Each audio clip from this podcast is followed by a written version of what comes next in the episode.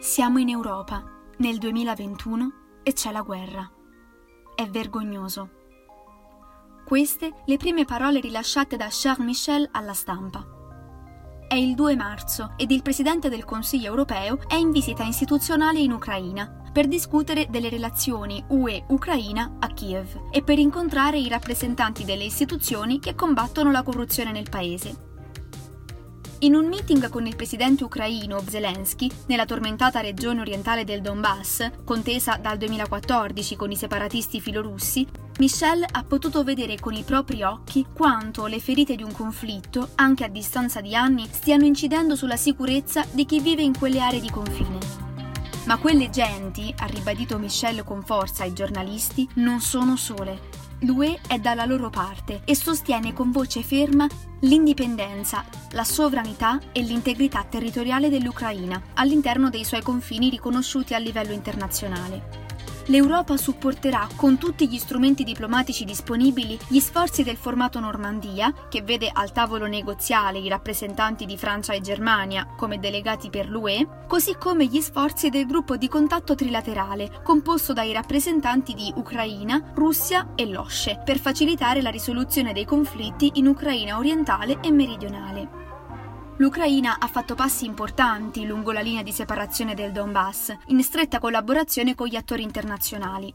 Un cessate il fuoco completo, più punti di passaggio ed un ulteriore sminamento migliorerebbero ulteriormente la vita delle persone su entrambi i lati della linea di contatto. L'UE è disposta a sostenere questi sforzi. Charles Michel si dice pronto a lavorare a stretto contatto con il presidente Zelensky, supportando l'iniziativa di un vertice della piattaforma Crimea, che è parte della strategia di deoccupazione della regione appartenente a Kiev, avviata dal paese ucraino quando la penisola è stata inglobata dalla Federazione russa.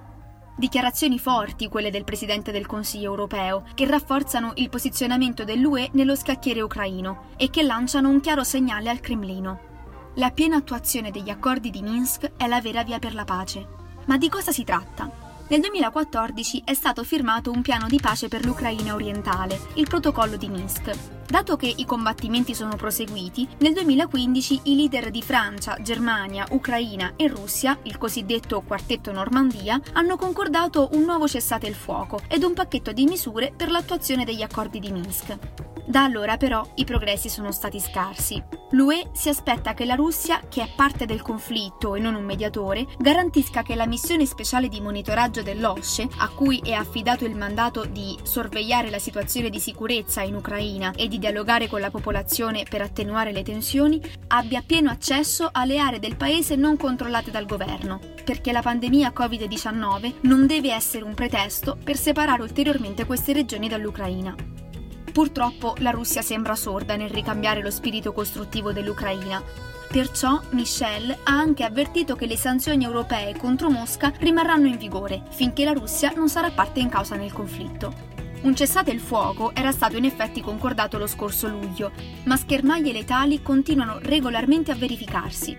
Soltanto poche ore prima del vertice, un soldato ucraino è rimasto ucciso nella zona di Donetsk durante i combattimenti con i separatisti.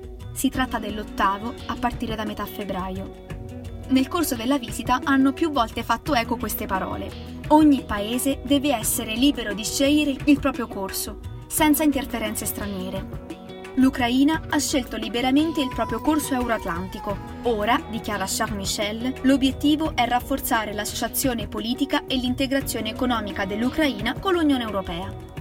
L'UE resta al fianco dell'Ucraina di quell'Ucraina che è scesa a piazza Maidan nel 2014 per segnare una svolta, quella cosiddetta rivoluzione della dignità, innescata dalla decisione del governo di sospendere la firma dell'accordo di associazione con l'UE. E proprio dal memoriale eretto in quella stessa piazza in ricordo dei manifestanti, il Presidente del Consiglio europeo lancia un chiaro messaggio al popolo ucraino. Condividiamo valori comuni, democrazia, Stato di diritto, rispetto del diritto internazionale e diritti umani. Non c'è Europa senza Ucraina. Marta Gigli, da Pisa, per Eurofonica.